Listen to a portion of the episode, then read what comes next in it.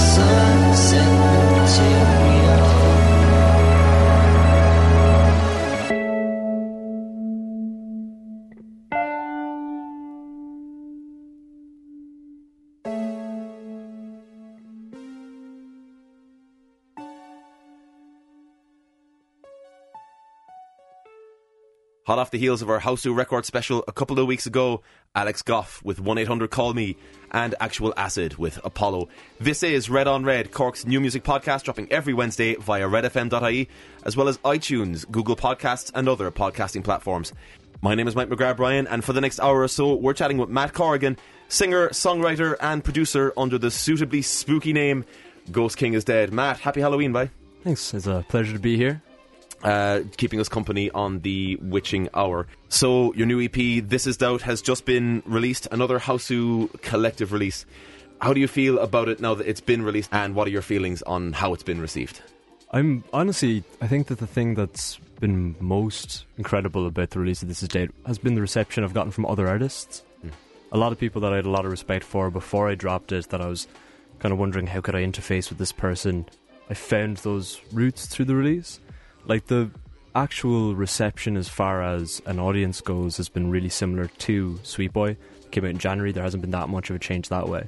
But I made a lot of friends through the release in a weird way which uh, I've been really, really happy about. Quite gotten to the point yet where I've started to be really critical of it. Yeah. Because, of course, with everything you make, there comes a point where you look back at it and you go, oh no, I could have done this so much better. And I haven't quite gotten there yet. That's just the voice of experience more so than just, you know, kind of a harsher internal dialogue. You'll always have absolutely. that no matter what you do. You were talking about kind of being better received among artists, and like for an art form that is dependent so much on community in this city and beyond, that's half the battle, really. Absolutely. I've never understood this hyper competitive mentality that you sometimes see arising in people where they just cut into other musicians in such a small area where, in fact, working together is primary directive, you know? And we'll talk a little bit about that Prime Directive a little later on when we discuss Hausu. But first, let's get talking about Matt Corrigan. You're not really a relatively recent arrival to the Cork scene because you've been around in various capacities for the last couple of years. Uh, you started incredibly early as a singer, songwriter, and live performer, but that's in line with having grown up with a house full of music. Am I correct? Yeah, well, um, my whole family is incredibly into music, even if they don't all play it. Um, my uncle is in a band called The Shed.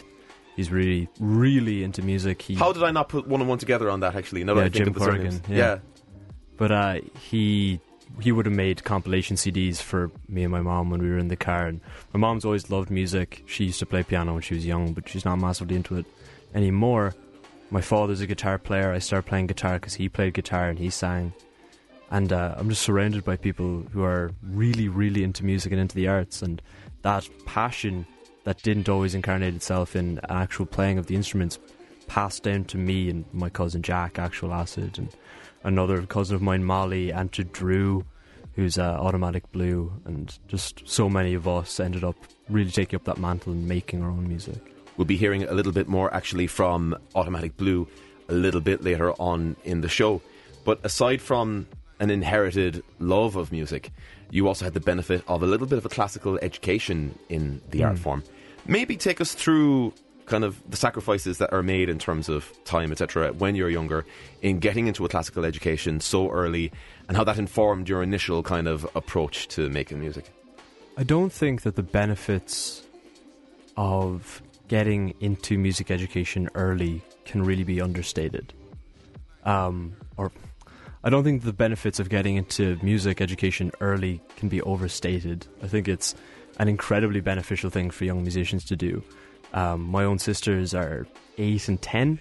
My 10 year old sister is a better keys player than I am now at 20 after five or six years of teaching myself because she had that education. It's You incredible. young lads are scary. Like the the, the, the proficiency that you have now, that would put any of us to shame. Even ten years ago, when we had the, the, the gumption to try and do weird stuff. It's uh, it, it is even I get scared looking back at younger musicians realizing how good they are. I think it's just a an accelerating process. If you look at God Alone, I mastered God Alone's uh, new project, and I just sat there listening to it, going, "These guys are all two years younger than me again, and they're making this incredible stuff."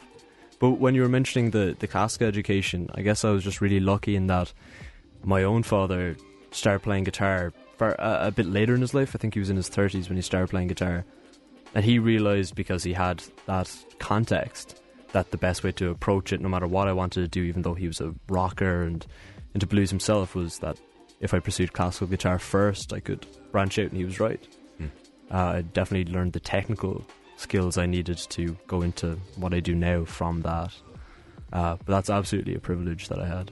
It's interesting actually that you mentioned that your old lad took up music later in life because like I think a couple of us that go to gigs regularly and hang out kind of finding ourselves wanting to create again after a long period away in our 30s and you know, obviously, the specter of being cool dad or cool mam is a couple of years down the lane. Seeing that happen and kind of watching somebody else learning, or maybe you know, learning as being taught, kind of how has that kind of shaped your perception, shall we say, of of learning, of music learning? Well, it's funny because I never, I don't know, it, it it was far, far down the line by the time I realized that my dad wasn't the best guitar player in the world. Oh no! like I, I, I would have even after years of classical training always looked at him as being this, you know, incredible, phenomenal musician, even though he was just teaching himself guitar on the weekends when he wasn't working. Yeah. you know and um, so it, it really was a case of later on when I decided I wanted to pursue music myself realizing that he is a, he is a genuinely really good guitar player realizing that he taught himself in his 30s and looking forward and going well if I go to music college at 19 and I dedicate this time to it I can hopefully achieve some musical goals I have set for myself But that's what you want. In Absolutely, fairness, like yeah. that kind of empowerment from the get go. Um, you're also a product of the all ages scene that almost wasn't, Mm. uh, in a way, in that you know the glory days for all ages gigs in Cork City kind of cut off at the beginning of the recession as venues shied away from the insurance costs and Mm. you know a pop cultural shift was changing for that demographic that came out of school and grew up throughout the recession in that not only was live music a thing now but so too were Xbox, Netflix and so forth and the lack of spaces and such available to younger musicians and younger gig goers kind of forced people's hands a little bit in that the only two spaces that were there were two spaces in which you were very um, involved. The Camden Palace Hotel, which is now uh, lying empty and derelict thanks to the encroachment of property speculation, and the ground floor on Marlborough Street, which is still actively in operation and encouraging the next generation again of young musicians. Maybe talk to us a little bit about kind of living in that space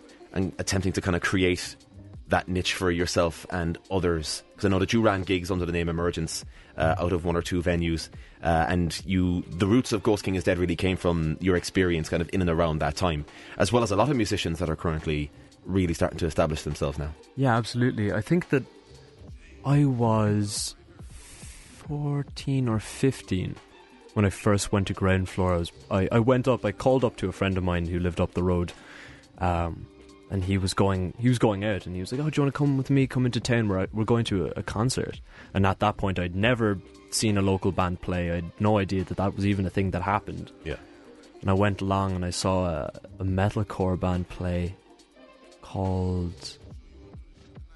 Uh, I, I can't remember. And what, what the the worst bit about that is I actually go to college with the drummer of that band, so Way. that, that's particularly bad. But um, Metalcore seems to be like a common denominator in a lot of formative experiences yeah, that we talk about. and I was show. I was about fourteen, so that was the perfect.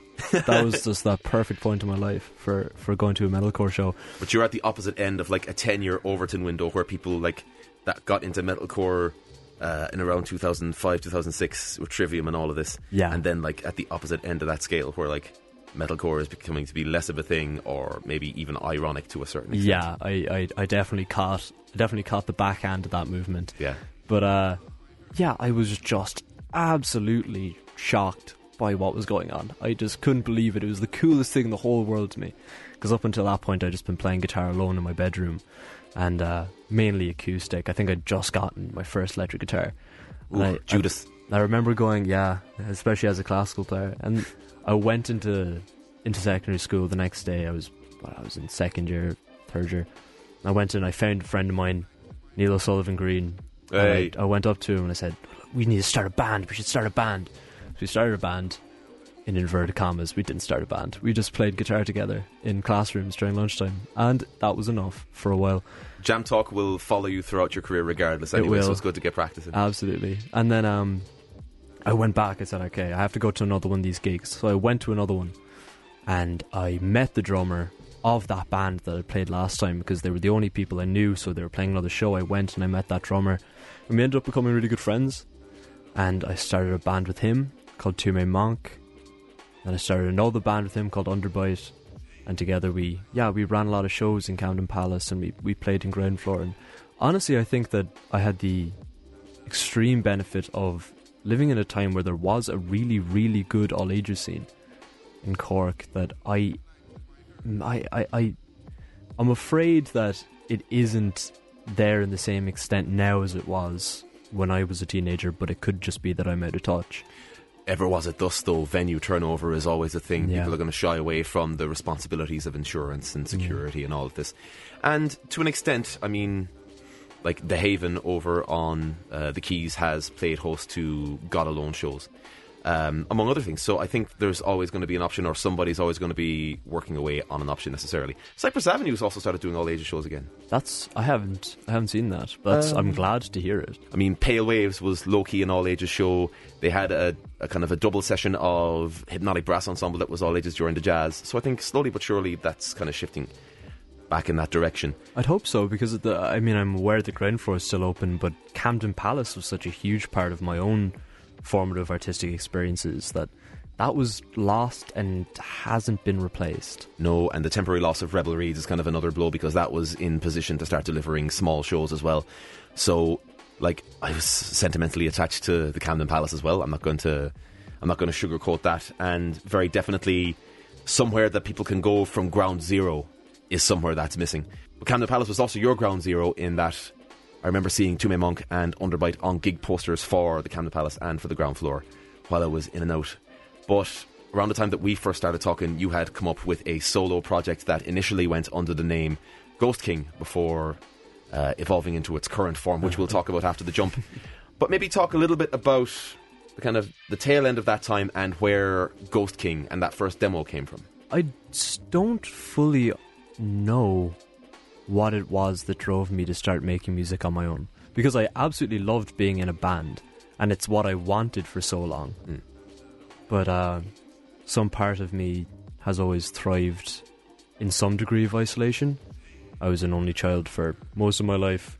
I primarily grew up playing music alone. I learnt through an art form that was primarily solitary. Classical guitar is usually played in a solo environment, although not always. And I think I'd resigned myself at some point, at some degree, subconsciously to this uh, this solo persona that was was inevitably going to happen, and uh, then it did, and I, I'm glad. When we come back, we'll talk about how Ghost King is dead comes to be because that's a that's an entity onto its own. But first, we'll go to some tunes. You've chosen a playlist for us this week, um, a lot of which are Hausu Records artists, and we'll talk a little bit more about Hausu later on in the show. We opened with Alex Gough and Actual Acid, but now, coming up, we have Podge Lane with Bass Fishing. Well, Podge is uh, an incredible singer songwriter. Actually, he's a good friend of mine. I go to college with him, and uh, he's one of the people that really struck me when I was in there as somebody who had this drive and this vision and ambition and skills certainly, but moreover the desire to improve that uh, I respect so much. He's really, really good. Beautiful voice, beautiful lyricism, and he's got this character and this narrative and colors and story that I, I really, really like. We have another expansionary solo project with Yenkee, and We Should Be Dead Now. Yeah, what I think is really cool about Yenkee is that Graham. I only met him recently. He's a, he's a friend of, of my cousin's, but I had listened to his material as Graham Cooney years ago when I was sixteen. Uh, I listened to he had songs. I think uh, "Falling Like a Fool" was one that sticks in my head. It's the chorus of it is still stuck in my head years down the line. And then I I, I never heard any more of him. And then Yenkee came out with the uh, incredible "Are You All Right," which I still will stand by is one of the greatest bangers ever to come out of Ireland. I It is a tune, and it makes regular appearances on here because people are just drawn to it. it's just such a good song. And uh, but I remember going, "Who is who's this? You know, who's Yenkee?" And I was so happy to find out that it was Graham. That's, that's how a scene is constructed, though, all these small coincidences and it being a small world. We'll get straight to it. So, this is Podge Lane with Bass Fishing here on Red on Red.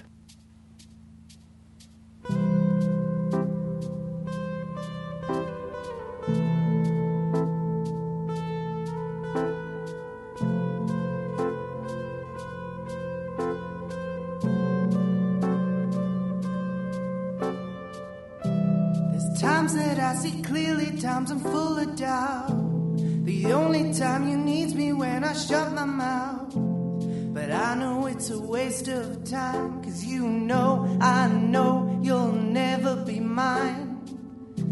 I wish I was a big time famous movie star. The kind that goes to court and suffers from withdrawal.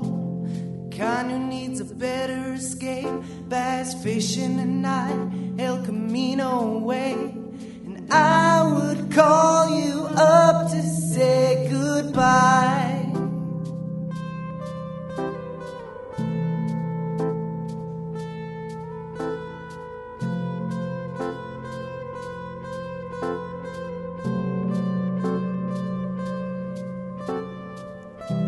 I think if I was better at the things I do, I'd find a way to mess it up and stay askew. Cause who likes being right all the time? Not knowing everything is a hell of a ride.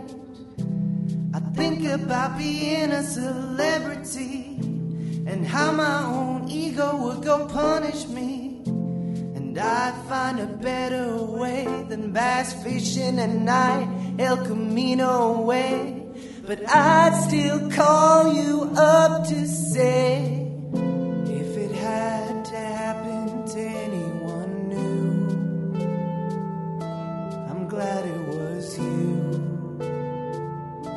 It had to be you.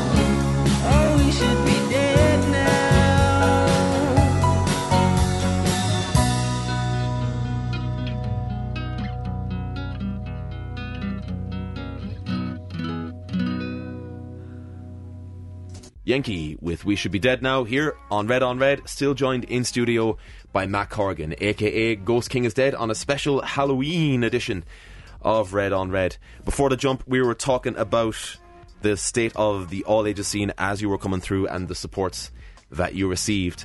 Um, Ghost King kind of came to a wall in about 2015, 2016, and Ghost King is Dead kind of emerged in its absence.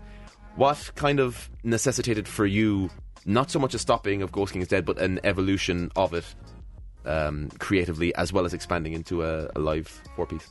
Well, I think that the transformation from Ghost King to Ghost King is Dead came from a prolonged internal dialogue that I was having with myself and, and with the character of Ghost King and, and with the idea of what I was trying to achieve. Because originally I did have this vision and I had all these ideas and concepts, but I didn't really evolve them enough prior to the the project and as a result I ended up creating some kind of bizarre uh, artistic amalgamation of a variety of ideas that none of which quite fit together.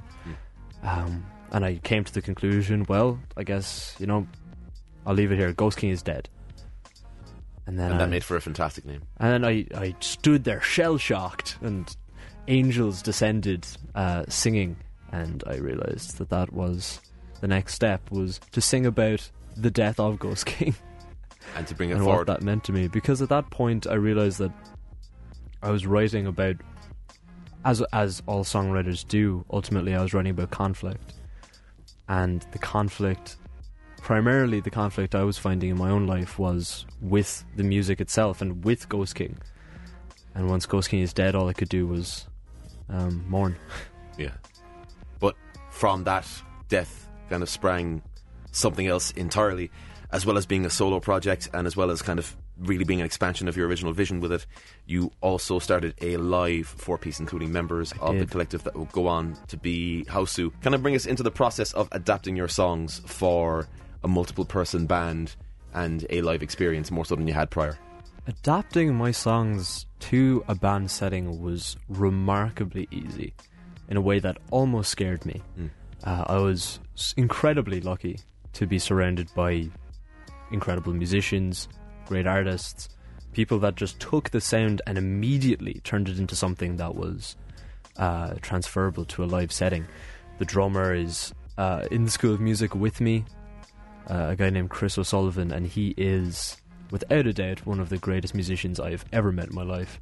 The bass player JJ Lee has done stints with it seems every band in Cork City, and uh, yeah, he's one of those lads that just kind of turns up every place. yeah, I'd heard rumours there was another bassist stroke journalist around the gaff as well, and it's good to see that he's uh, that he's thriving. he's he's incredible. He's really good, and I, I think it's his work ethic really stands to him.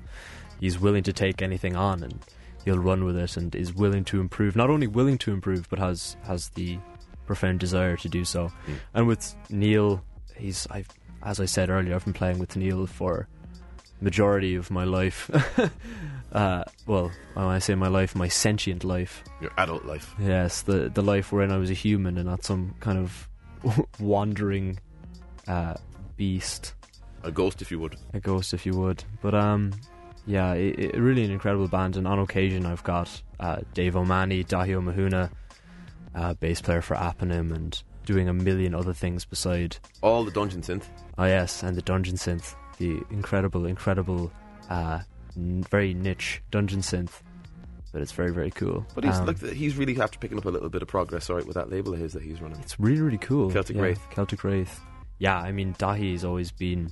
From the day I met him, I thought he was a really cool character, Mm. and he has only developed upon that by doing such things as starting a tape distribution label called Celtic Wraith, distributing lo-fi dungeon synth music to Europe. Well, should there should be more tape in Cork regardless. I think there should be more way to pick it up. But the fact that he's kind of played on that niche, all right, and kind of built himself a distribution network around Europe is is pretty amazing when you think about it. Again, mm. there's all these DIY stories um, of people kind of achieving these things kind of under the radar that you'll only find here on Red on Red. um, your relationships with Repeater and kind of related folk with whom your band was built kind of developed into something a little bit more. Um, a lot of the people that you were playing with became, to one degree or another, members of, or associates of Hausu, which we'll talk about a little bit further on. But just at that point, did you see yourself kind of being further involved than just kind of live collaborations? Was it good, like was there always the idea that there would be like a DIY infrastructure, Yeah, or was it always kind of play it by ear? I mean, this happened. I mean, working together is uh, for us uh, not even second nature, but primary nature. I mean, House Hausu was developed off family ties. Realistically, it was originally Jack, Actualacid, Repeater, uh, who approached me at I think a was it a St Stephen's Day dinner. Yeah, he came over to my house on St Stephen's Day, and we were having dinner. That's a nice euphemism for gaff party. Yeah, and uh, yeah, family gaff party, and he sat down and he said to me, "Oh, by the way, me and the repeater lads were thinking of starting a little collective label thing. Would you be in?" And I was like, "Okay, sure." And I mean, if you talk about playing live together, I play in the Automatic Blue live band. Jack plays in the Automatic Blue live band. There's the Repeater band. I mean, you know, they, we we all produce for one another. We all work for one another, even if it's not directly credited. Everybody plays a hand in everything everybody else does, and that was always going to be the case. The fact that it took on a name is simply a formality. But all this talk of starting a collective began in earnest in January with the release of your Sweet Boy EP. A lot of people kind of crystallized their roles in Hausu Records and kind of got a run of what they would like to do uh, with the release of the Sweet Boy EP. Maybe talk a little bit about how the collective came together around it and kind of what you were seeing in terms of what people wanted to take on in order to kind of help one each other out. Mm, absolutely. Well, Sweet Boy was it was it was incredible. It was, it's still one of the fondest memories I have of making something. Just because it was the first time that I turned to other people and went, "Look, I'm going to need a hand with this. I don't think I could. I don't think I can do this aspect of it alone." Uh, we had the ultimate benefit of having uh, Cullum, who is the the beating heart and uh, an incredible mind of Hausu. Shout out to Uh, Cullum Cahalan. Yeah, well, what a, what an incredible gent. But he was taken on board. I, I believe he was friends with, uh, I think it was Hassan originally. It doesn't matter. He's part of the family now. But uh, he he came on board. I'd never met him, but then very quickly things started to fall into place, and and and he really just helped Hausu come together and put out this release and use it to unify and def- kind of define to a degree what we wanted to be. We learned from it and transferred what we could transfer into this new form that has that has emerged recently with again the release of This Is Doubt. It seems that uh, I'm always the first in at a phase at a turning point of Hausu, which is fine for me. This is grand to be a guinea pig, isn't it? The first one through the door always gets shot. off the back of the momentum that you generated with that release, uh, you kind of parlayed it into your first major festival appearance earlier on in the year with Joe Kelly and Ed O'Leary's It Takes a Village down in Trabolgan. Maybe talk to us a little bit about your experience kind of heading down for it.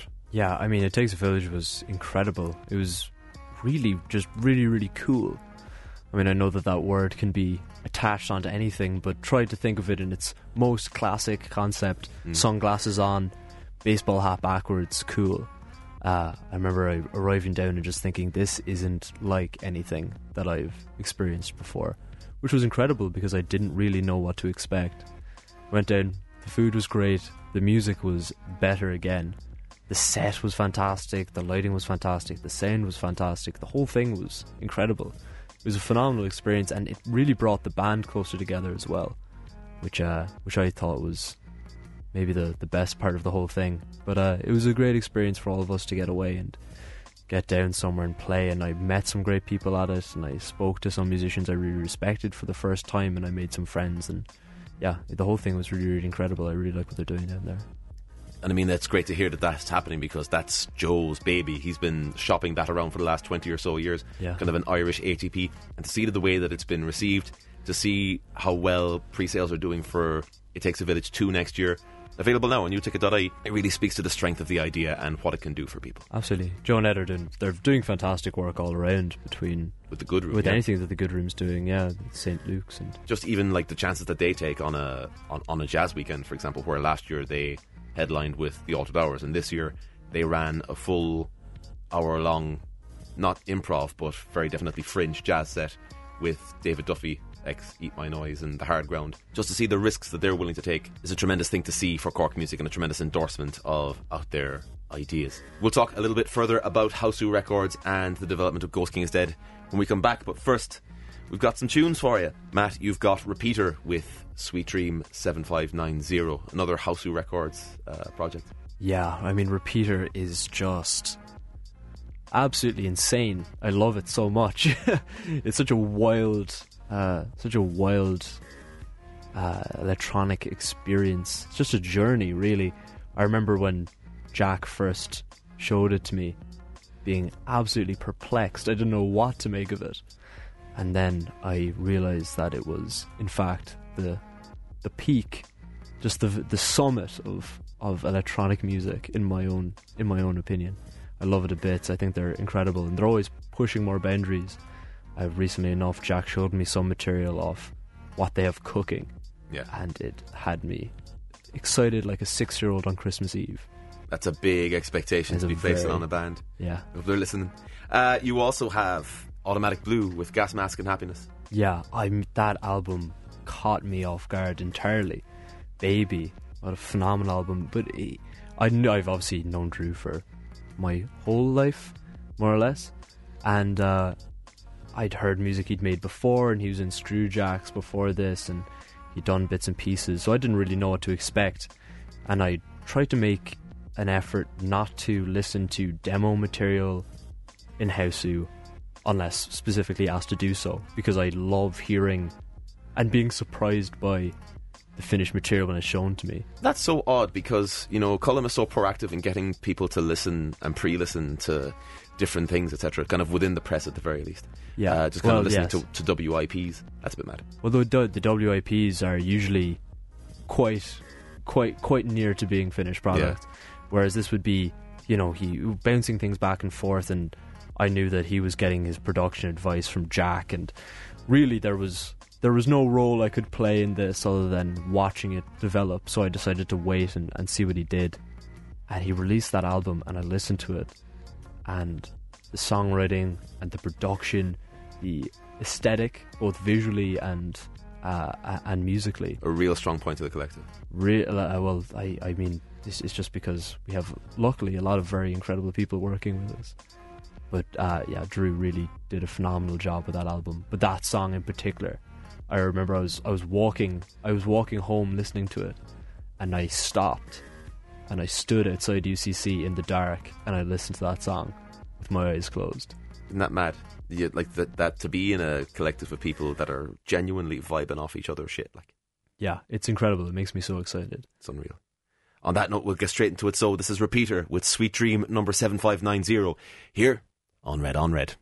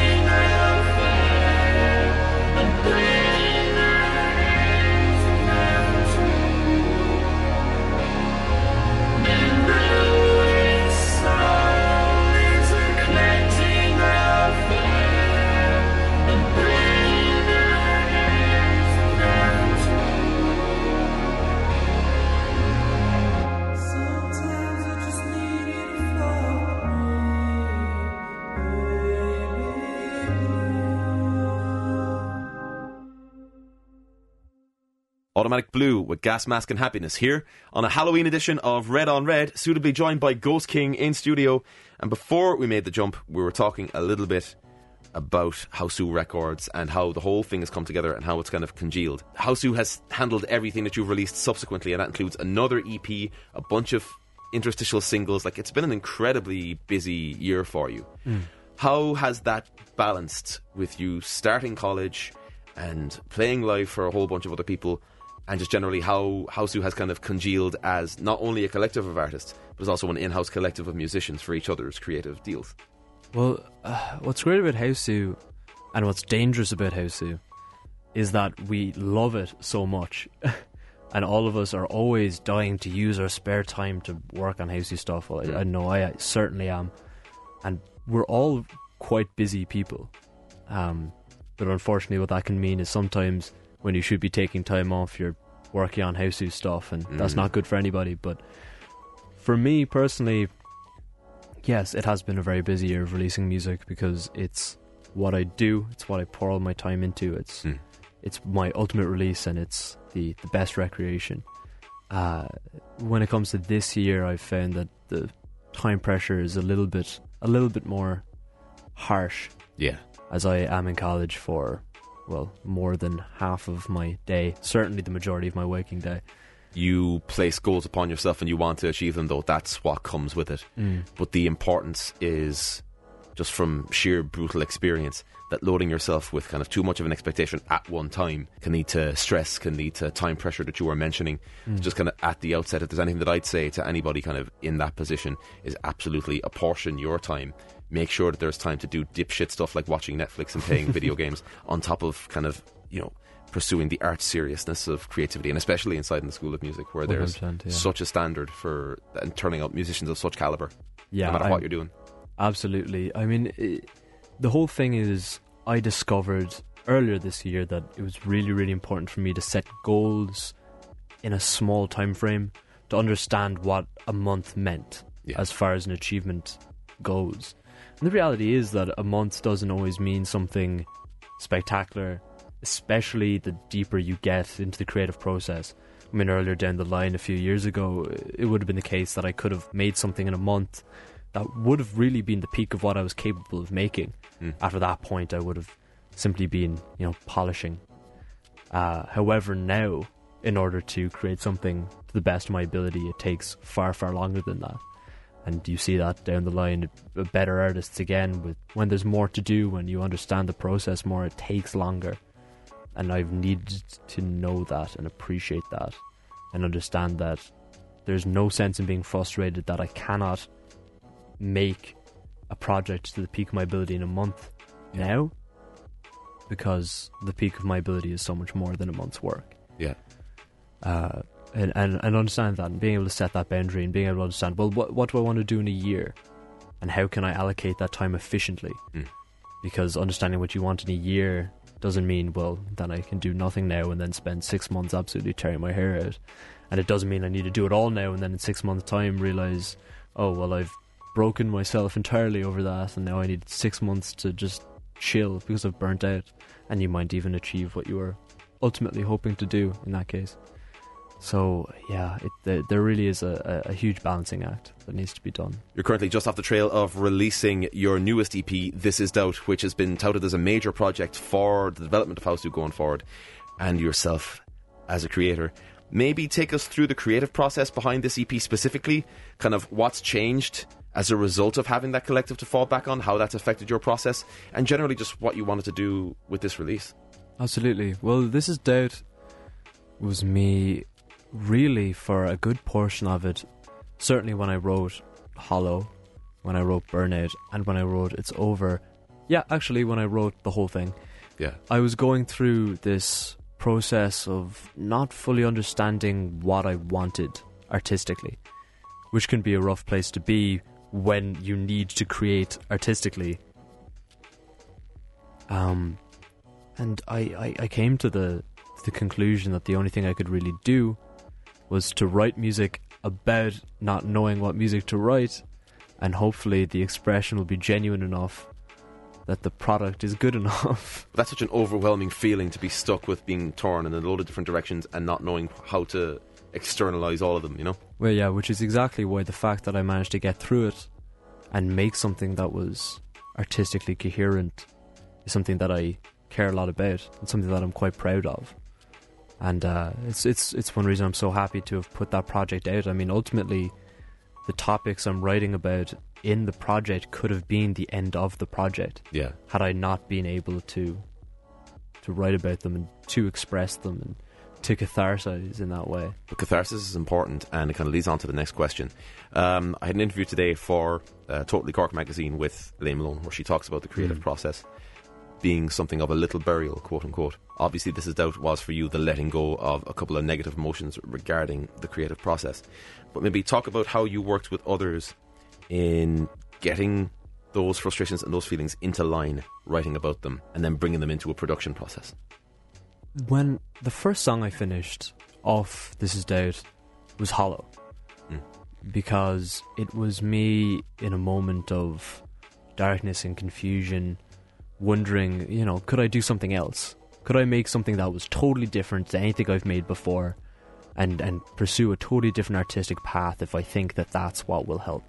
Hmm. And ultimately, I decided it, it- that wasn't the, the right thing to do. I, I, I would be better off just to adapt myself rather than try and cast myself aside.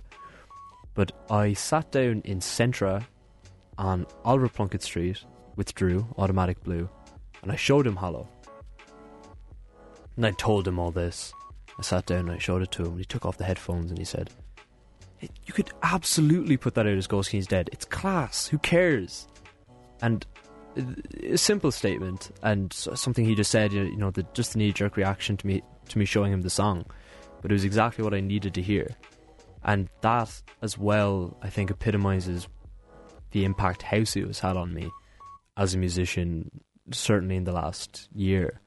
Knowing that these struggles I have, and knowing that my own battle with the creative process and with writing, knowing that I can turn around to the Hausu guys and tell them this and knowing that they'll come back and say, hey, you know, whatever you want to do, you know, we've got you. But, you know, this is what we think and we genuinely have your best interests uh, in our hearts because, again, uh, they're my family and they're dear friends of mine. But your invo- sorry, your experience with a collective is kind of a microcosm for what's happening overall. In that, you know, a lot of the superstructures that would have kept Cork music up and running, like venues and so on and so forth, have changed, and in response, collectivization has become a very definite theme of Cork music. It all started a couple of years ago with the Cutting Heads Collective coming together to keep boom bap hip hop and such uh, alive and functioning. Um, Paranoid Beast has been a great coming together of metal promoters and interested individuals in order to provide a bottom line of regular gigs and all day festivals happening. Um, yourselves, obviously, with electronic pop and that kind of internet informed um, genre fluidity that you have going, but also the likes of Teletext, um, who've who have really come together in the last couple of months to promote bands like Aponym, like Chameleon Fields, and so forth. Like we could be here all day. The electronic folk, obviously, an example of people from the art, pop, and folk end of things, with a monthly residency at the Roundy, promoting shows. Um, Sesh FM. Sesh FM, and we've had them on the show there a couple of weeks ago. A testament not only to the importance of collectivization for creativity and mutual support, but also, you know, for really defining and getting a, a musical identity out there for a number of artists. I mean, maybe outline from your experience kind of the macro importance of collectives and of collective action to the development of Cork music. I'd be very good friends with the guys from Teletext. Hmm. And I think what's great about Teletext is that they've this very, very focused outward perspective. They're looking at everything everybody's doing and they're wondering how they can work together, what they can do for people, not what they can do for themselves. And I, I think that that example can be followed by, by many others. And many people do that without the, the conscious desire to do so. But they certainly, Donna especially, I see Donna often and, and we chat a lot about doing He's a solid stuff. dude. Very solid dude, but chatting about doing stuff with Hausu and Teletext and, and, and the way he, he tells me things and he's telling me about what they want to achieve is, is really quite incredible. And I think that really there is an epitome of them just wanting to help people. Yeah. And that has done so much for so many people. And as well, we could talk about uh, how it legitimizes people yeah, also. Like, there certainly is a degree of, as a unit, people are stronger than as individuals. I mean, I don't think that's up for debate. No. But uh, seeing that, you know, if, if someone approaches me, one of the teletext artists, and they tell me, you know, that they're with teletext and they have this backing and they have all these individuals who will back them up, I'm a lot more likely to take them seriously. Now, I would take them seriously anyway, Mm. but any given person may be more likely to take them seriously. I've seen that with Hausu. I've seen that with everything that everybody's doing, and as well, it gives these group identities that allows people to bind to one another. And take me and any given person in Sesh FM. We had a Hausu listening party. Uh, people came out. We just listened to the songs. We had a few cans. It was great. Great laugh. But the Sesh FM lads came. They didn't come because they're personal friends of ours. They came because Hausu and Sesh FM have a relationship. And because of that Hausu and Sesh FM relationship, we are now personal friends. Yeah. Or at least I would think so. I would hope so. But uh, you know, we ended up actually meeting them and talking to them and understanding what they want to do and understanding that our ambitions are, are not that far from one another and that we're far better off and far more likely to achieve them if we achieve them together. Whether you know on a music scene or personally. You know people are stronger together. They're stronger working together and they're stronger moving toward a common goal. When we come back we'll talk about stuff upcoming in your immediate future. But first we're going to go back to that playlist you've been making. Turning to a slightly heavier direction we have cork metalcore boys selkies with lovejoy. Yeah, Selkies are something else. I love them so much. I go to college again with with Dylan Walsh, the drummer, and I mean, I've, I was waiting for him to do this project. I knew it was coming. I didn't know what it would be called. I didn't know who he'd be doing it with, but I knew that one day I'd have the opportunity to listen to Dylan Walsh play those drums, and I'm so delighted that he did.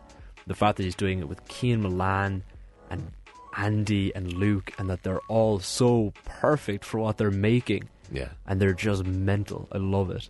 Great. another Keane Milan project uh, the brand new single from God Alone uh, Dagda Yeah, I had, I had the supreme pleasure of mastering that track, and uh, I, I I did some I did some stuff on their first EP, and at the time I was playing a bit of synths with them live, and just the progress that they made and the progress that the sound made. I mean, it sounds huge. And listen to Jake's voice on that track. He's in sixth year.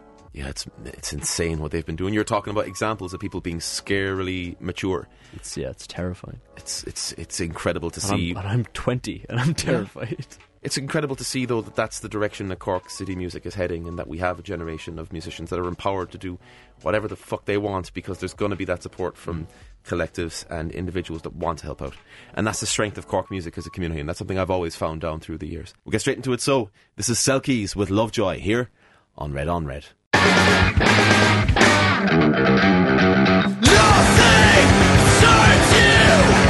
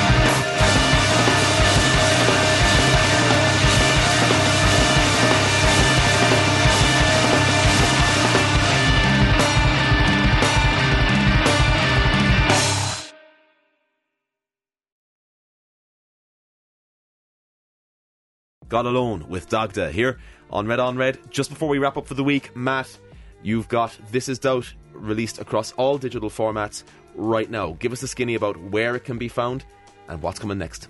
Well, I'm all about keeping keeping the ball in the air. Mm. Uh, this is Doubt is on Spotify, it's on Apple Music, it's on Bandcamp, it's on SoundCloud, it's on Deezer if anybody still uses Deezer. Deezer is big in the francophone market. Really? Yeah. Well, hopefully I've got a lot of francophonics. Uh, Hey, I just today I released uh, my Hollow Halloween mix. ooh, So uh, where can yeah. that be found? SoundCloud. The Ghostking is Dead SoundCloud. I'm interested in doing more stuff like that. I've got pre music videos currently in production. I'm producing stuff for other people. I'm collaborating with new people. Just last weekend, I went down to Waterford and went to the Anomaly event. Hearing a lot of good stuff about the boys. Oh, yeah, I mean, Alex Gough, again, he's one of the guys who runs it. That's why I went down. I'm working with another one of the guys from Anomaly, Evan Miles, doing stuff with him. And I met some people there that I'm going to be working with in the future. Some really exciting names in, in Irish hip hop. So I'm just keeping the keeping the flag flying. Have you any upcoming gigs to be plugging first? I'm looking forward to the new year. We're we're we're, we're stepping back and regrouping. And The one time I get you on the podcast, you don't have like a midweek gig someplace to be yeah.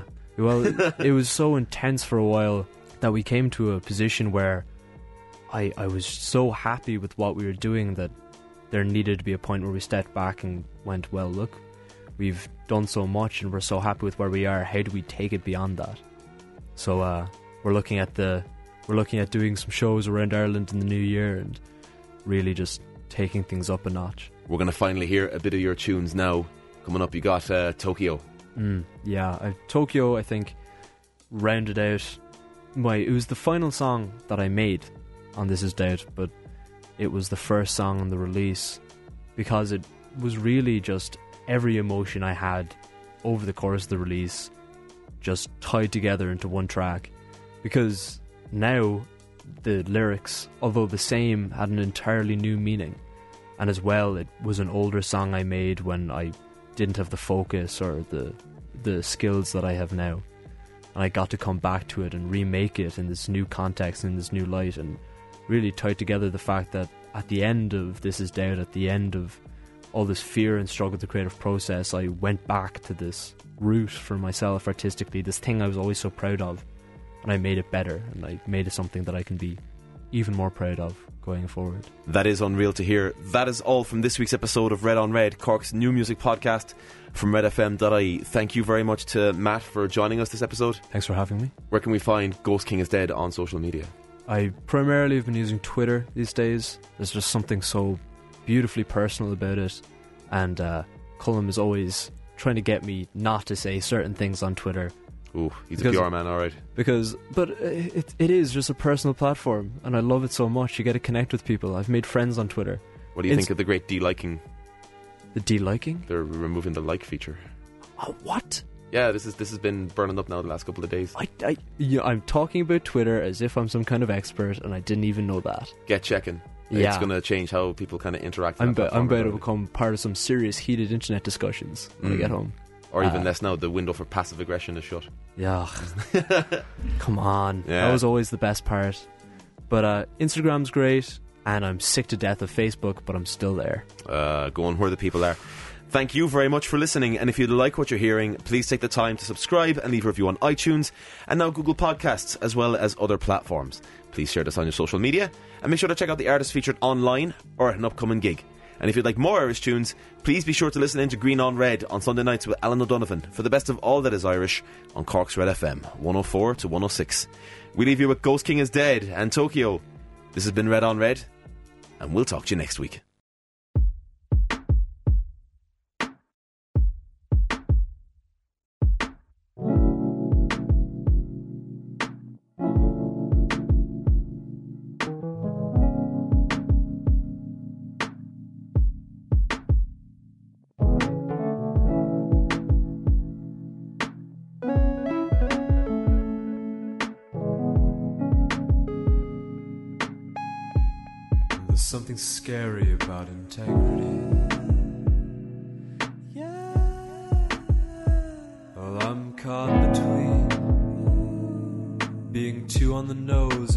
Myself down completely. You know. You know. So we can dance around the chalk outlines of a man that I killed with change. Debate whether things would be better had I let them stay the same. But this obsession with recreation is rotting me at the core. I don't think I can do this too many times more. Cause I'm not.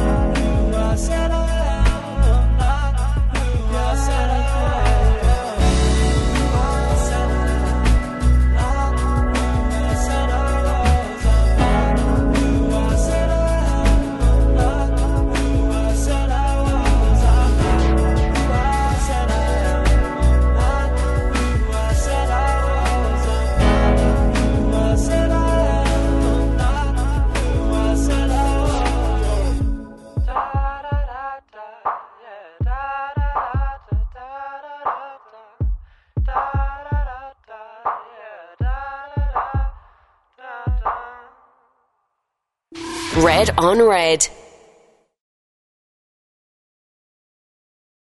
Pale Waves. Actually, who's that Manchester indie band? It is Pale Waves, isn't it? Hang on. Do do do do. Do, do, do, do. uh, it's that Manchester goth band.